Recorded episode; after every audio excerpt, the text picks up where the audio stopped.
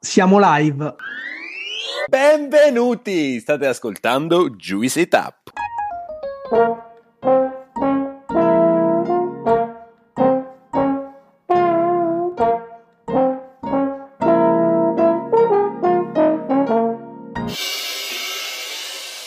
Siamo Alessandro e Gianluca e oggi abbiamo il piacere di avere qui ospite con noi Giulia Priero.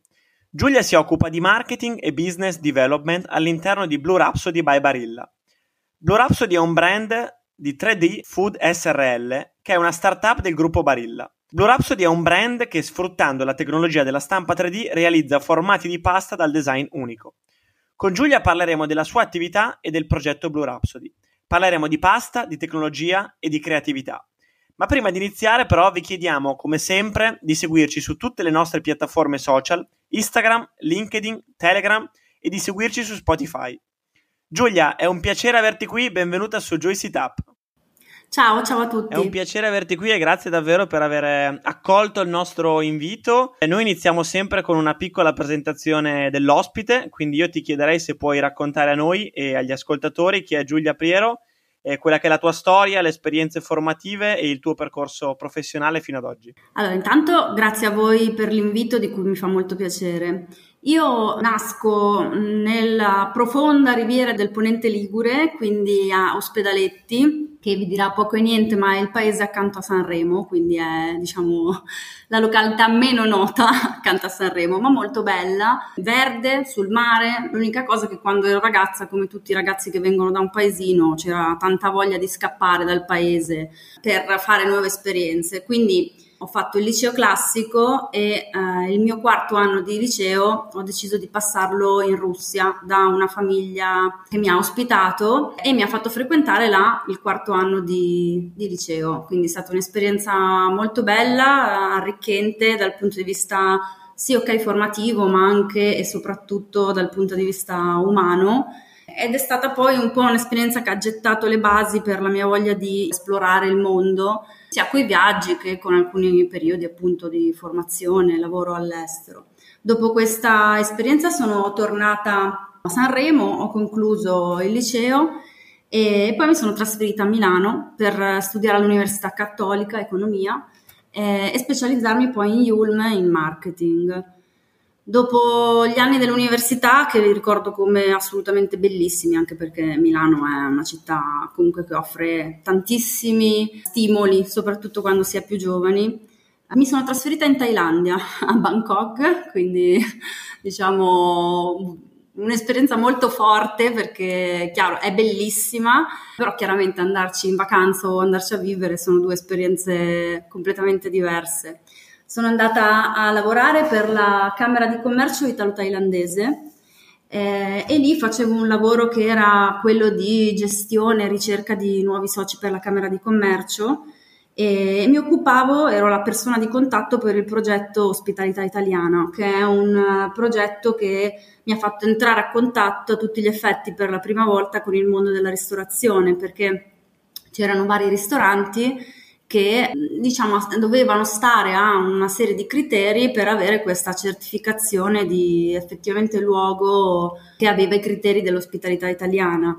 Da lì poi mentre sono lì io comunque dovevo scrivere la mia tesi di laurea specialistica e mi rendo conto che non c'era un database dei prodotti DOP IGP made in Italy reperibili in Thailandia.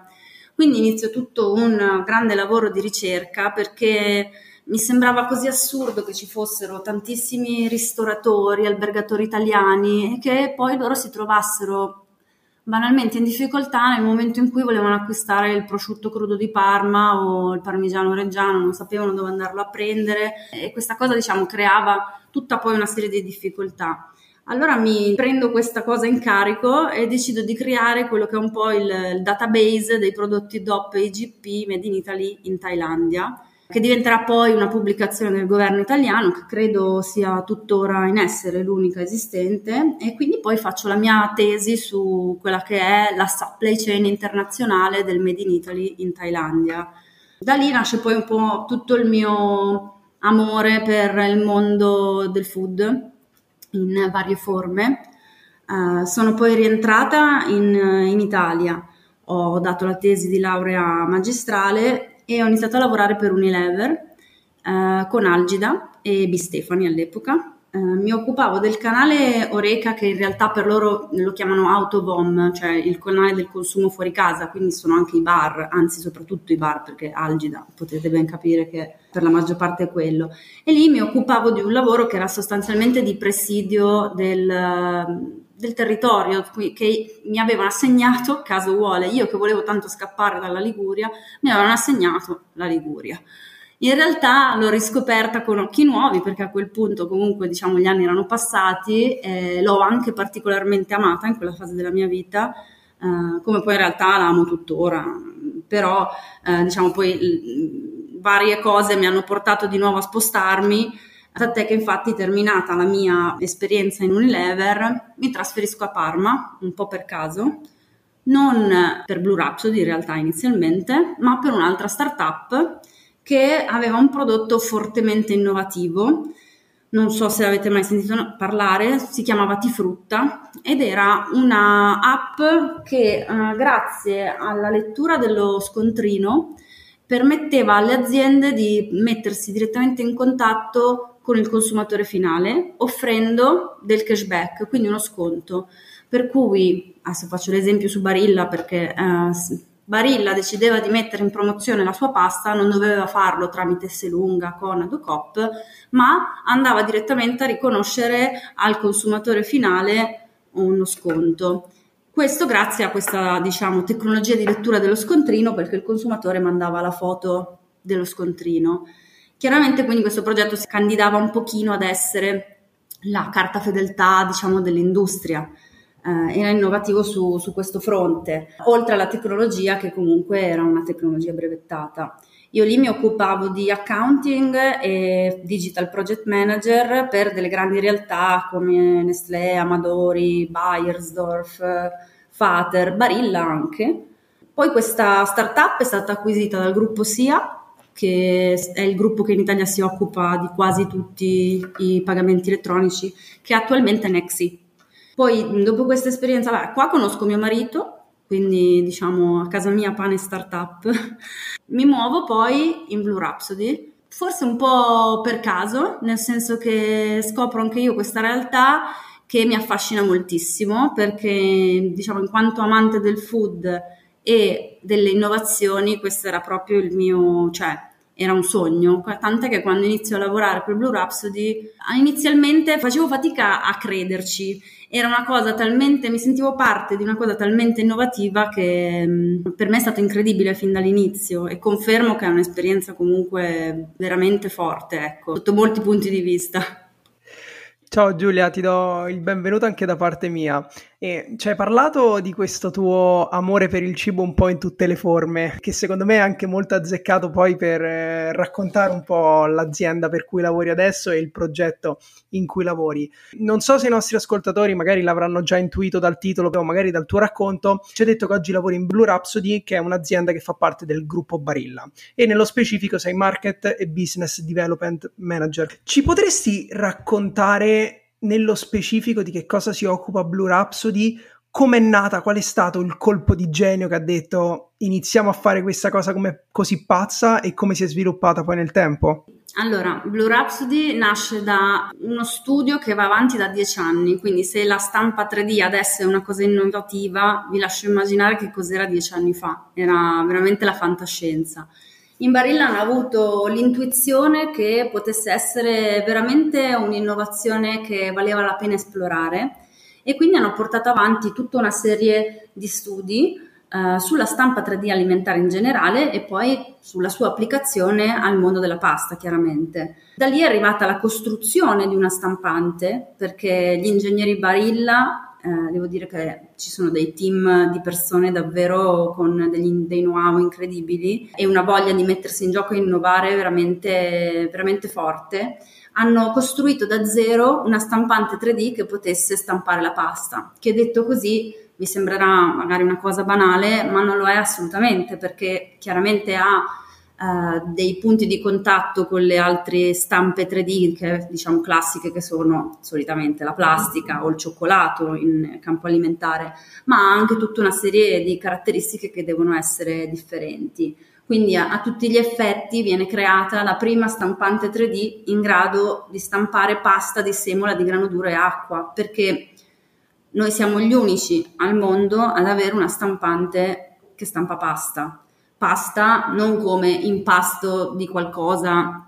non definito, ma come proprio semola di grano dura e acqua, cioè la ricetta proprio base e classica della pasta.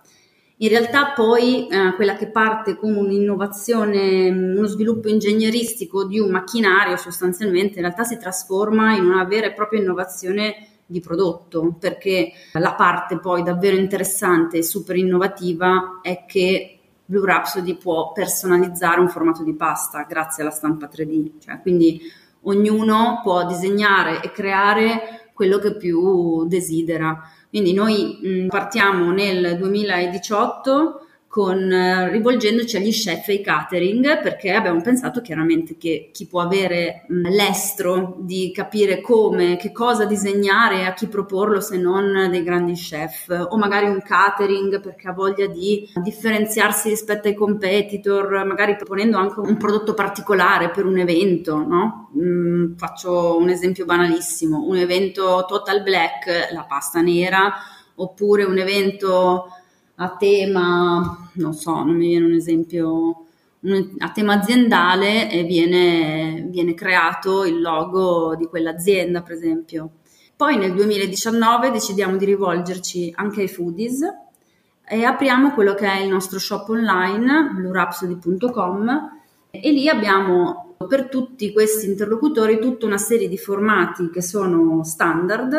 ma poi anche la possibilità di customizzare il, il proprio prodotto che mh, può magari sembrare banale ma non lo è perché oltre alla personalizzazione può essere sostanzialmente di tre, di tre tipi forma, colore e sapore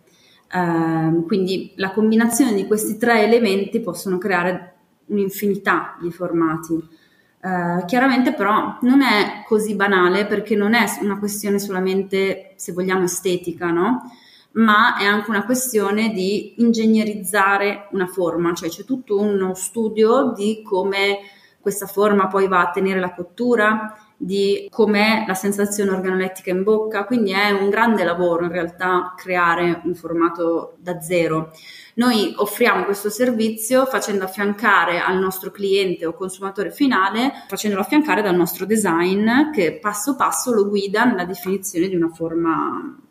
eh, ideale, ecco, in base alle sue esigenze.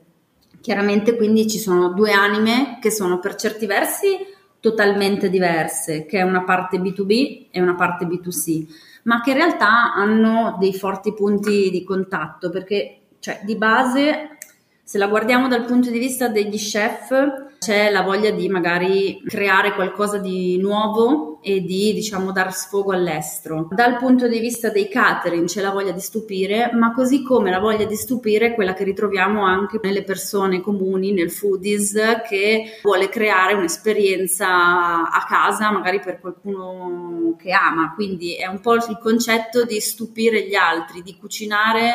con amore che unisce Ehm, tutti questi target perché poi la parte bella è che potendo personalizzare il formato o potendo creare delle forme eh, comunque particolari si può comunicare attraverso la pasta in qualche modo.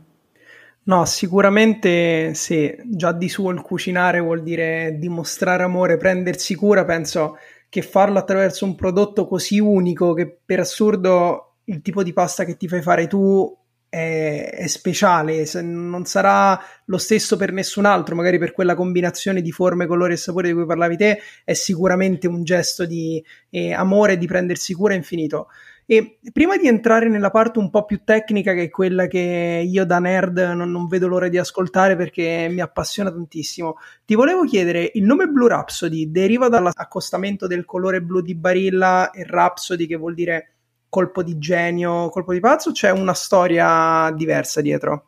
No, deriva da questo, eh, è un po' il Rhapsody, anche la rapsodia, quindi è un po' questo movimento musicale che richiama al movimento della stampante, che sembra, che davvero, mh,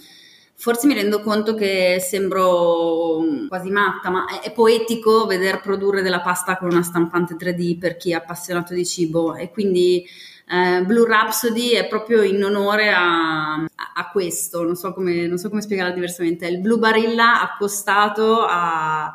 alla creazione come creazione di arte, creazione di musica. A proposito di arte, a me ha, ha, stupito molto il payoff aziendale che si può trovare facilmente anche sul sito internet, cioè la, la pasta che reinventa l'arte di fare la pasta.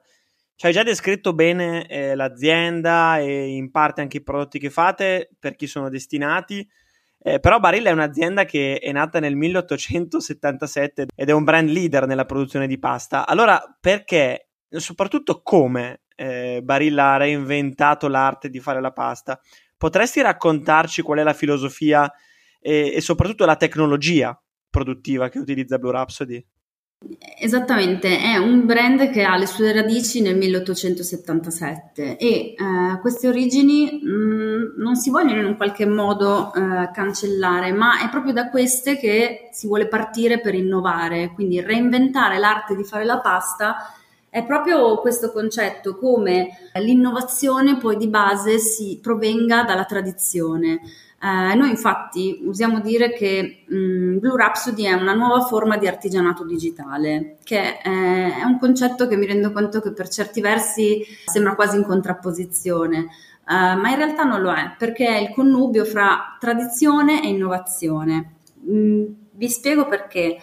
Eh, per poter caricare la stampante è necessario che l'impasto, quindi proprio la semola di grano duro e l'acqua, vengano impastati a mano quindi noi abbiamo delle persone che a mano impastano per poi caricare la stampante. Quindi la stampante in realtà è come se fosse solo il mattarello e quindi lo strumento attraverso il quale si crea un nuovo formato di pasta. La tecnologia per noi è solamente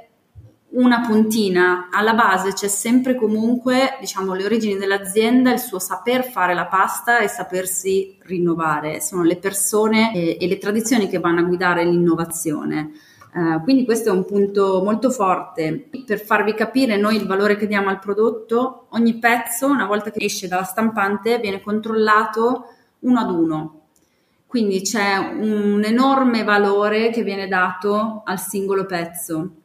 soprattutto in questa fase in cui la pasta è un po' vista come una commodity, questo dà un enorme valore al nostro prodotto, cioè il fatto che comunque sia di altissima qualità a livello di selezione delle semole e che poi venga prodotto con così tanta cura e la possibilità di personalizzare sicuramente uh, ci differenzia questo da quella che è la produzione classica. Con questo chiaramente non si vuole togliere nulla alla produzione classica e nessuno si vuole sostituire a quella, nel senso che è un prodotto che è destinato a delle occasioni di consumo comunque di un certo tipo, cioè se vi faccio l'esempio sul, sul foodies, eh, non mi aspetto che un giorno qualsiasi uno decida di farsi delle anforette di pasta piuttosto che una pennetta, assolutamente no. Mi aspetto però che quando deve festeggiare l'anniversario, eh, acquista dei cuori di pasta e li porta in tavola al fidanzato, questo sì. Quindi mh, mm, è una nuova modalità di fare la pasta, quindi proprio dal processo produttivo, ma anche di consumarla se vogliamo, no? eh, anche perché questa pasta non viene concepita solo come un primo piatto, ma può essere anche un secondo, un finger food, ognuno può, diciamo, trasformare la pasta e utilizzarla come meglio crede, in alcuni casi anche come dessert. Sì, confermo che sono tra i clienti che per San Valentino hanno cucinato una lasagna alla bolognese rivisitata con i cuori di Blue Rhapsody. E a proposito di cuori, visto che li hai citati, puoi anche farci una panoramica di quelli che sono i prodotti, al di là del fatto che ci hai già raccontato che eh, fa parte del vostro, della vostra attività eh, la personalizzazione, però quelli che sono eh, già prodotti in scala, ecco, scala tra virgolette perché comunque rimangono prodotti molto artigianali, come ci hai detto. Sì, allora, mh, mm, per esempio noi abbiamo, diciamo, i due, quelli che chiamiamo cult, eh, che sono la sfera, che è veramente l'esercizio di stile, nel senso che è proprio il classico formato che non si può, tutti i nostri formati non si possono riprodurre a mano e eh, neanche con altre tecniche produttive. Eh, l'esempio proprio più classico è proprio la sfera perché è una, è una, sfera vuota all'interno da riempire, quindi è un formato riempibile e questo cioè, sfido davvero se riuscite a farla a mano a mandarmele. E, ehm, e poi eh, il, il calpis, che è un'anfora, un'anforetta greca in miniatura, oppure altri formati che noi definiamo più realistici, quindi per esempio il guscio della cozza, eh, all'interno del quale riporre il, il mollusco, quindi è anche semplicissimo da utilizzare perché è veramente semplice. Peraltro tutti i nostri formati si cuociono in due minuti perché è pasta fresca surgelata. Quindi questo è anche, è anche interessante, nel senso che si riesce a creare con poco un, un antipastino, ecco. Hai appena risposto a uno di quei dubbi che mi era venuto in mente, perché nella mia testa non so perché l'avevo associata alla, alla pasta secca e quindi stavo pensando al processo di produzione della pasta secca che riesce ad avere quella consistenza soprattutto grazie al processo di estrusione. E dicevo, ma se la stampi con uh, una stampante 3D che io ho avuto la fortuna di vedere dal vivo, non per produzione alimentare, ma per produrre, diciamo, delle, delle forme di plastica, non, non riuscivo a capire come i due processi potessero andare di pari passo e quindi diciamo il, il, fatto che tu adesso hai sottolineato che è una pasta fresca che quindi viene surgelata rende questo processo naturalmente molto più logico da un punto di vista produttivo. Sì, sì, sì. Allora, in realtà tu potresti poi anche seccarla o farne dell'altro. Noi fa- facciamo questa scelta perché rivolgendoci agli chef e ai catering i due minuti di cottura sono l'ideale per il servizio quindi eh, è stata una scelta aziendale. Eh, devo dire che è una scelta che paga comunque perché chiaramente eh, la pasta fresca um, ha ancora più, in un certo senso, ha ancora più valore nella mente, forse soprattutto di noi italiani, o almeno io, eh, per me è così. Poi. Un'altra curiosità, la prima volta che ho visto dal vivo la produzione di una stampante 3D, la cosa che mi, che mi, ha stupito e che diciamo mi ha fatto aprire gli occhi sull'utilità anche sociale che la stampa 3D potrebbe avere per il futuro è il fatto che è un tipo di produzione in cui gli sprechi vengono ridotti al minimo perché eh, molto semplicemente se voglio produrre un case di plastica non parto da una forma più grande di plastica a cui rimuovo del materiale ma sto andando a mettere insieme la quantità precisa. Ora, pensando ad alta voce, non mi, sem- cioè, non mi viene in mente che nella produzione di pasta tradizionale ci siano così tanti sprechi, però magari mi sbaglio. C'è una, una componente che possiamo definire anche di sostenibilità, diciamo, anche se non centrale? Mm, non è, non è, assolutamente centrale, ma c'è, eh, appunto come dicevi tu, proprio perché la stampa 3D è un processo additivo, quindi che va ad aggiungere piuttosto che a sottrarre eh, e quindi c'è sicuramente. Aggiungo che noi facciamo una produzione just in time, cioè non abbiamo magazzino ma produciamo solamente su ordinazione eh, e questo chiaramente ci aiuta a ridurre ulteriormente gli sprechi. Metto anche sul tavolo una piccola provocazione, oltretutto si può cuocere a fuoco spento, perché avendo una cottura di due minuti, eh, spegnendo il fuoco e mettendo il coperchio, la pasta cuoce comunque quindi c'è anche questa piccola componente. Eff- effettivamente è divertente e ascoltandoti parlare mi è venuta proprio la curiosità di, di provare queste forme. Ho il, il, sito aperto qua davanti, ho iniziato a, a, sfogliare le anfore di cui parlavi prima, è un qualcosa di, di incredibile, ma ci sono alcune forme veramente che sembrano uscite dalla mente di un artista, quindi veramente invito tutti quanti i nostri ascoltatori ad andare a farsi un giro sul sito perché è veramente incredibile vedere in che cosa si riesce a produrre attraverso questa, questa stampa 3D. E diciamo questa, questa, osservazione mi dà anche la possibilità di agganciarmi al prossimo, al prossimo tema, perché tu fai un po', ce, ce l'hai raccontato anche nella, nella, tua introduzione, quello che è un lavoro dei sogni, hai quest'anima da start-upper che ha trovato in Blue Rhapsody un po' il, il punto di incontro perfetto. Ci hai detto che ti occupi di marketing e di business development e parlo da marketer, quando si ha la fortuna di poter fare comunicazione per un prodotto così bello, che ha dietro una storia così forte, che riesce a, a raccontare anche così tanto dell'italianità, probabilmente stiamo facendo il lavoro dei sogni. E quindi ti volevo chiedere un po' com'è che si sviluppa il tuo lavoro e come si sviluppa la tua giornata, perché sicuramente non stai vendendo più gelati come facevi in Unilever, dove diciamo i momenti di, di consumo, le occasioni di consumo erano molteplici, ma sei passato a un prodotto molto più di nicchia, molto più settoriale. Quindi se ci puoi raccontare anche dal punto di vista proprio lavorativo come è cambiata la tua giornata. Allora, la colonna sonora della mia giornata è Andavo a 100 all'ora di Gianni Morandi, nel senso che parte presto e finisce ancora più tardi, è super intensa perché poi in quanto startup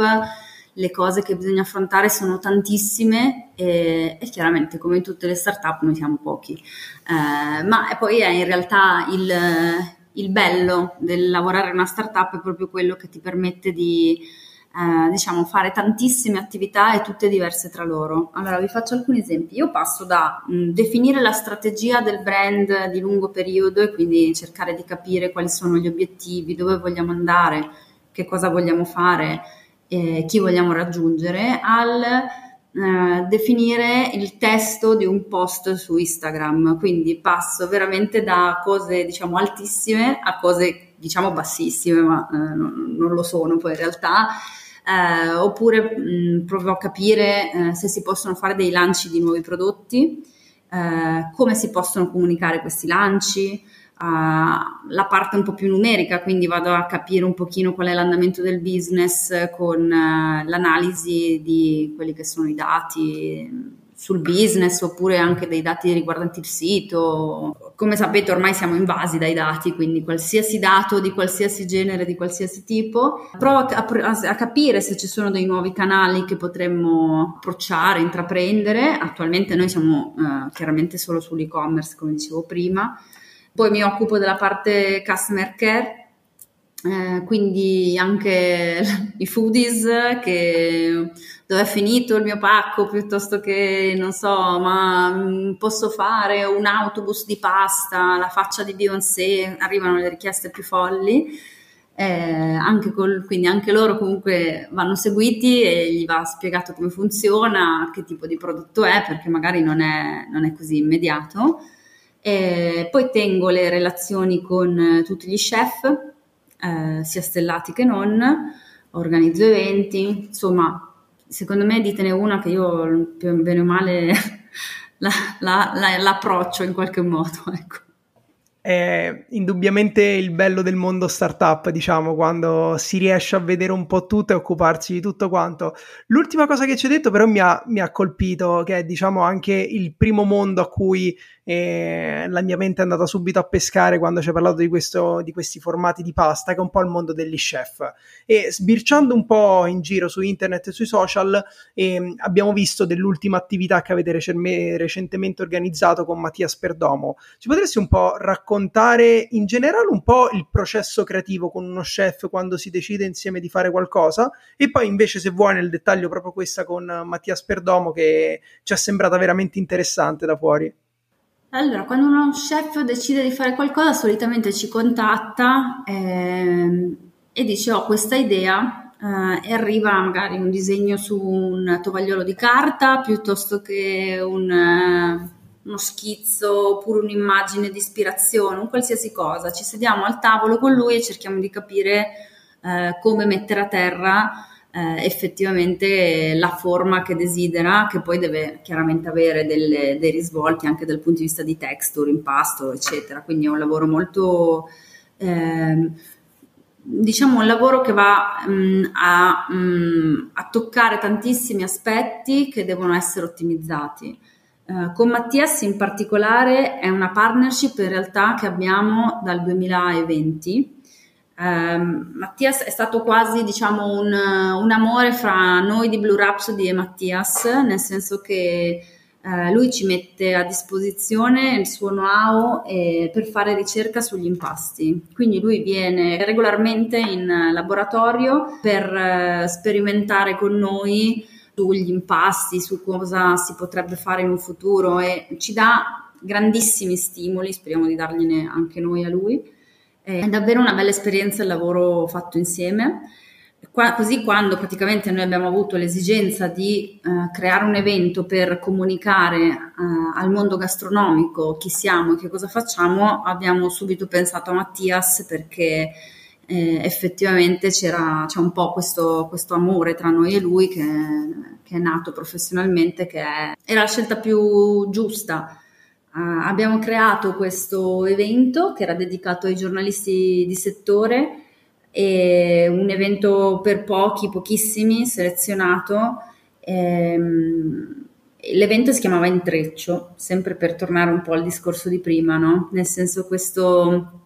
connubio fra tradizione, innovazione, passato, futuro, che un po' ci portiamo, ci portiamo dietro, diciamo, in tutta la storia di Blue Rhapsody. Abbiamo deciso di chiamarlo Intreccio e abbiamo fatto un pranzo che prevedeva un excursus su varie forme eh, che Mattias ha, ha, scelto di ricettare in, eh, in modi differenti, diciamo dalla classica pasta, diciamo cotta in due minuti in acqua, ha fatto delle forme fritte, alcune le ha candite, quindi ha esplorato anche la pasta dal,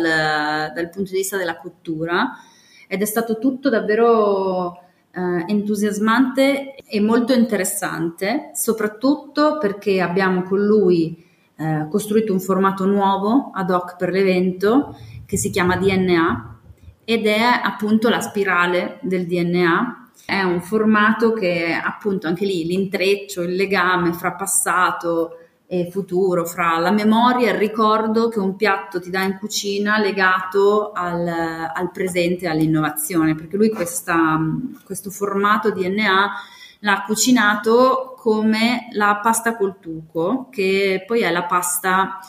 col tocco, che si fa anche a Genova, se non, non vorrei sbagliare, ma eh, sostanzialmente è una pasta con ragù, quello fatto in pezzi, cioè il pezzo di carne che cuoce a lungo all'interno del sugo e rilascia quindi tutti i sapori. E devo dire è stata incredibile perché era un piatto che richiamava un po' alla memoria e all'infanzia di tutti, ma fatto con eh, diciamo la pasta più innovativa che, che c'è. È stata davvero una cosa unica. Ma è, è evidente che eh, Blue Rhapsody eh, risulta un laboratorio di creatività. Tra l'altro, faccio un piccolo inciso: eh, Mattia Sperdomo, chi ci ascolta, è uno chef insomma molto noto, stellato con il suo ristorante Contrast, eh, uruguaiano, insomma, da anni tra gli chef più, più stimati e, e, celebrati dalle guide in Italia. No, dicevo, Blue Rhapsody pare evidente essere un laboratorio di, di creatività eh, dove è anche molto bello secondo me il confronto tra l'azienda e eh, le persone che vengono a richiedervi determinate forme. Allora volevo fa- chiederti una curiosità, qual è la, la, forma più strana che avete eh, realizzato, se si può raccontare? Allora, forme strane, posso dirti sì, ecco, una ce l'ho. Un cuore spezzato per eh, un eh, party di un divorzio cioè era tutto, tutto il contesto, quindi molto così, molto divertente, eh, ma poi diciamo richieste strane davvero tantissime. Mm, la, io credo che la cosa che, mi ha, che era arrivata tipo dopo un mese che io lavoravo in Blue Rhapsody, quindi non ero neanche psicologicamente pronta, diciamo, mi hanno, mi hanno chiesto la faccia di Beyoncé. Secondo me quella è una delle più notevoli. Poi un grande classico sono gli animali da compagnia quello una volta ci siamo anche sbizzarriti in laboratorio a, a fare un gatto di pasta. Con, sì, infatti se guardate su Instagram, sulle nostre stories ci, c'è, perché l'abbiamo, l'abbiamo, in occasione della giornata mondiale del gatto, non so se era il 17 febbraio o cos'era, eh, abbiamo stampato dei gatti. Devo dire che ho un, un, braccio destro che è Antonio, che si occupa di tutta la parte tecnolo- tecnologia e design, che mi asseconda nelle mie follie. Cioè, quindi io arrivo e dico, ma per i social facciamo un gatto di pasta e lui disegna. si crea anche un bel clima, no? nel senso che è davvero interessante, cioè, siamo una startup a tutti gli effetti, seppur interni a Barilla ormai, però... Devo dire che il cuore spezzato è geniale, quindi a tutti i divorziati, meno psicologi e più cuori spezzati da Blue Rhapsody. Ma un, una curiosità, il motivo per cui decidete di realizzare o meno le richieste dei, dei, consumatori è legata a difficoltà tecniche per alcune richieste o ci sono anche diciamo, dei motivi per cui a certe cose magari la faccia di Beyoncé non la facciamo? No, no, allora noi siamo pronti a tutto e non giudichiamo nessuna richiesta, ecco. Giulia, vorrei chiederti, siccome ci hai parlato di quello che eh, siete, di come, si- come, siete nati, la vostra storia e, e, e, tutto quello che è il mondo Blue Rhapsody. Eh, parlando di futuro, quali sono secondo te, eh, visto che ci hai detto che eh, dal muovere il tavolo fai anche la grande strategia per l'azienda, quali sono le, le sfide, magari anche gli obiettivi della vostra realtà per il futuro? Beh, allora, mm, come dicevo prima, sicuramente la sfida è quello di allontanarci da questo concetto che la pasta è una commodity, sia grazie alla qualità del, del prodotto che è alta, altissima, e quindi questo ci aiuta già a differenziarci rispetto a tutti gli altri, sia al fatto che è totalmente personalizzabile, appunto. Eh, gli obiettivi sono quelli, mh, mm, lato chef, che in qualche modo Blue Rhapsody diventi uno strumento per dar spazio alla fantasia uh, e quindi che uno chef sappia che attraverso noi può mh, davvero creare qualcosa di inedito, particolare e totalmente suo. E lato foodies, uh, chiaramente che si pensi a noi in quelli che sono un po' i momenti importanti della vita, cioè è il mio matrimonio piuttosto che il compleanno di mia figlia o uh, appunto il party del divorzio eh, e quindi che si venga da noi nel tentativo di creare qualcosa eh, di unico. Io Giulia penso che la grande innovazione portata da Blue Rhapsody per quanto qualcuno magari potrebbe pensare sì ma abbiamo veramente bisogno di di realizzare della pasta in 3D è che un po' come tutte quante le innovazioni che escono così tanto dagli schemi, la sua vera forza, il suo vero potere è quello di essere riuscito a guardare il mondo da un'altra prospettiva. Cioè abbiamo fatto per anni la pasta nello stesso modo perché non possiamo applicare una tecnologia che viene da fuori per fare la cosa, per fare la stessa cosa, mantenendo la stessa qualità, aprendo all'utilizzo della pasta scenari completamente nuovi e impensabili. E questa penso veramente che sia la forza di questo progetto. Sì, in realtà è mm, perché devi pensare che è stampata 3D? Cioè, non, chiaramente non, non, è una pasta, cioè la, la, stampa 3D, come dicevo prima, è il mattarello. Qualcuno si pone il dubbio se una pasta è impastata come, mat- viene fatta una forma col mattarello piuttosto che con l'imperia, la macchina o qualcos'altro. È un po' lo stesso concetto, la stampa 3D è un mezzo. Poi la parte bella è il fatto di poter totalmente creare una pasta come la vuoi tu, che è una cosa inedita e innovativa. Eh, quindi avevamo bisogno della pasta stampata in 3D? Ma no, perché oddio, nessuno ha bisogno della pasta stampata in 3D, ma la stampa 3D è un mezzo per arrivare ad avere la pasta con scritto mi vuoi sposare o eh, insomma qualsiasi altro messaggio che, che uno vuole dare a, a, chi in quel momento uh, sta mangiando. Quindi quando sento dire che Blue Rhapsody è un prodotto di innovazione tecnologica, in realtà è quasi se vogliamo, è quasi sbagliato perché non è eh, un'innovazione tecnologica di per sé, è un po' come vi spiegavo prima, no? è la mano di chi impasta più la stampa 3D a creare qualcosa che è un pezzo unico e non è un pezzo in serie. Quindi in realtà uh, Blue Rhapsody non è un'innovazione tecnologica, è un'innovazione di prodotto, è un qualcosa di personalizzabile e unico che prima non c'era. Sono estremamente convinto che tutti quanti i nostri ascoltatori non avranno finito neanche questa intervista perché saranno finiti immediatamente sul sito di Blue Rhapsody ad organizzare la loro prossima cena foodie perché ne abbiamo diversi. E Giulia, prima di lasciarti andare via, noi da queste parti abbiamo un rito che si chiama il momento della piccola pasticceria e questa volta la piccola pasticceria potremmo quasi farla sfruttando una delle vostre forme di pasta.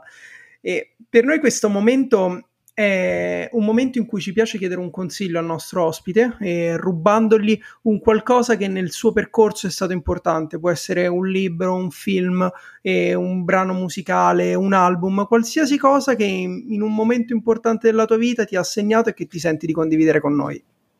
Mi è molto piaciuto un libro eh, che è già vecchiotto perché è tipo dei primi anni 2000, che poi è diventato anche un film, che si chiama Ogni cosa illuminata di Jonathan Safran Foer, non so se lo conoscete. È la storia di un ragazzo americano di origini ebree che eh, dall'America fa un viaggio in Ucraina per scoprire quelli che erano Mm, diciamo, quella che era la vita di suo nonno prima di scappare e rifugiarsi negli Stati Uniti. Eh, intraprende questo viaggio insieme a due figure che sono nonno e nipote ucraini che gli fanno da interpreti e un po' guide turistiche. Ecco. Di questo film, a parte va bene che magari sfiora anche un po' l'attualità e fa vedere anche un paese che in questo momento sta vivendo una situazione particolare, ma di questo film, la parte da film e libro, la parte interessante è intanto il fatto che ci sono dei parallelismi fra eh, nonno e nipote ucraino e nonno e nipote eh, statunitense, quindi un po' eh, che poi le storie nel mondo sono un po' sempre le stesse, ma in un senso bello del termine. E, e, poi come anche un po' in questo libro sia la scoperta delle origini a guidare il, il futuro del protagonista. Quindi lui per poter andare avanti ha la necessità di guardare indietro che è un po' il concetto di Blue Rhapsody, ma che è un concetto che penso sia molto forte nella vita di tutti noi, anche involontariamente in realtà. Uh, penso anche solo a questa intervista in cui mi avete fatto partire chiedendomi chi sono e cosa ho fatto per capire quello che sto facendo adesso e quali saranno i miei obiettivi. Quindi Credo che questo sia un po' il leitmotiv di tutti eh, e quindi io consiglio questo libro o il film se volete una cosa un po' più easy, perché secondo me ha degli spunti molto interessanti di riflessione. Giulia, grazie mille eh, per, per, questa chiacchierata, è stato davvero un piacere. Secondo me abbiamo fatto un bellissimo viaggio, non avevamo mai parlato di pasta, nello specifico mai di pasta 3D, perché come ci hai detto siete l'unico produttore. Quindi grazie davvero e speriamo di incontrarci presto, dai, grazie mille. Grazie a voi. Ciao Giulia. Ciao, grazie. A presto. Ciao. Hai ascoltato Juicy Tap. Per altri contenuti di Juice ci trovi su Instagram e sul nostro sito thisisjuice.net.